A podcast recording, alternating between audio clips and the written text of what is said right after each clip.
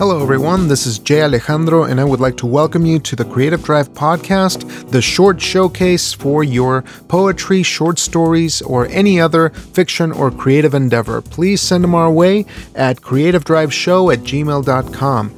Now, today we have a very, very special episode. Uh, we are actually trying something new, of course, as we like to do here. I would like to do a reading of a novel. So, if you have any excerpts that you think would be enticing, send them along. We'd love to showcase your work here, no matter what form it takes. So, uh, this reading will be from a novel called My Dear Ellie Love and Friendship Book 1. This was written by Aisha Urooj.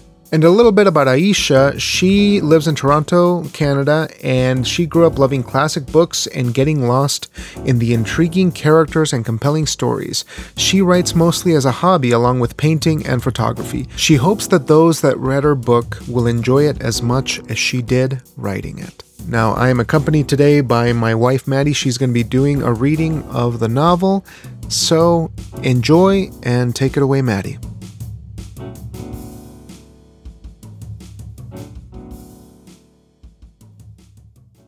Chapter 26 Fame is a Dangerous Drug. Ellie has been in a funk lately, and I'm worried about her. She is devastated that she lost out a role to another actress because the director thought she was too pretty for the character, and despite her best efforts, he doesn't take Ellie seriously enough. What is worse is that her latest movie did poorly in ratings and she is not being called back for any other roles. She spends countless hours on her phone obsessing about comments on social media, and it is making her more and more depressed. I myself am a social media hermit, so besides texting and video calls, tend to stay away from those sites. I try my best to understand her obsession and to console her, but she's starting to lose sight of herself and her love of performing. I fear that her obsession is spiraling into something darker.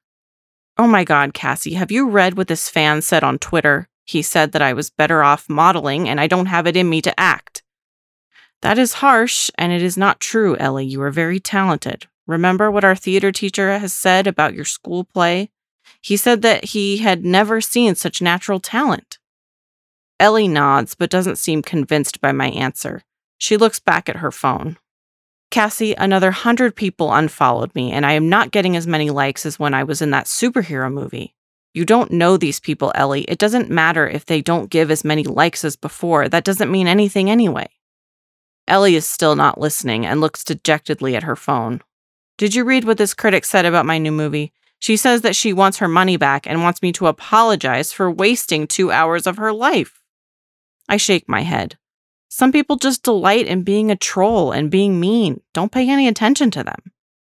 Ellie finds another comment that makes her miserable, and I decide that I had had enough of this. Ellie, it is time that you step away from your phone. You are spending too much time reading about negative comments from people that don't know you, and it's making you lose sight of yourself. You're very talented, and you never need to apologize to anyone about your work. You are just experiencing a gap in finding the right role for you. And believe me when I say this, when you find it, and you will, you will be unstoppable. And these same people will be clamoring for your attention.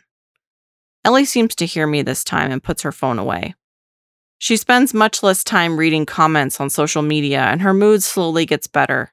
In her sad state, she had made herself isolated from the world and had stopped doing the things that she enjoyed. She goes back to making time for her hobbies, begins to focus on fitness and other social activities again. Buddy also helps her feel better by going with her on her long walks. Weeks later, she gets a phone call about a potential movie role. She goes to the audition and is selected for the lead. It is the most challenging role in her entire career. She has a serious character, like she had wanted, and it is a recovering alcoholic, an orphan, who is trying to get rid of her addiction in order to gain custody of the only person she has in the world, her 11 year old sibling. The story shows the struggles of a determined older sister that wants to protect her younger sister while battling her own inner demons.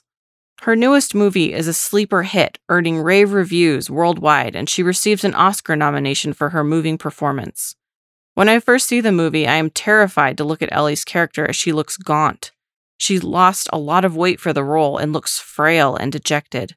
I have never cried so much as I did during that movie. I'm astonished at the depth that Ellie portrays. She is unrecognizable as the different sides of her character, and I was truly frightened when she smashes bottles of alcohol in rage, having never seen her be angry before. After the movie ends, I rush towards Ellie and give her a huge hug. Cassie, are you crying? Ellie, I don't know what to say. I never want to see you like that again. It was only a movie, Cassie, and I was playing a character. Yeah, you frightened me a little. I never knew that you could be angry. Yeah, this role pushed my boundaries. I had to go to a dark place and explore this character's motivations, fears, weaknesses, and then strengths. Yeah, this role pushed my boundaries. I had to go to a dark place and explore this character's motivations, fears, weaknesses, and then strengths. It really took a toll on me, but I'm happy with the performance. But an Oscar? I wasn't expecting that. I am so happy for you, Ellie. You deserve it. You were truly amazing. Thanks, Cassie. Thanks for helping me see the big picture when I was feeling down. Any time for you, Ellie, and if you ever feel like smashing your phone, I will do it for you. Ellie laughs at this. Oh my God, Cassie, I've been nominated for an Oscar. An Oscar! Yeah, but what are you going to wear? We both look at each other and laugh. Buddy barks excitedly as well. Ellie's fame goes into superstardom after this role, and she never has to worry about finding work again. Her critics can't find one single bad thing to say about her movie portrayal. As for the critic who wanted her money back, she sends a letter of apology to Ellie and asks her to come give an interview for her column. Ellie, being the sweet person that she is, accepts her apology without any hesitation and obliges her critic turned fan with an in person interview.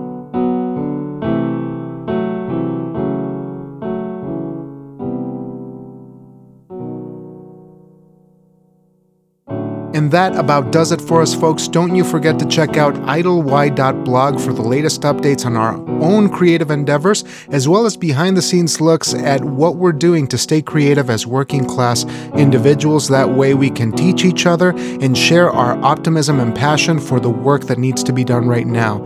Now, if you're in the arts or if you're just excited to pick up a pen or a paintbrush, whatever it is, please remember that we need your art now more than ever. So don't you forget and make art and make haste. Have a great day.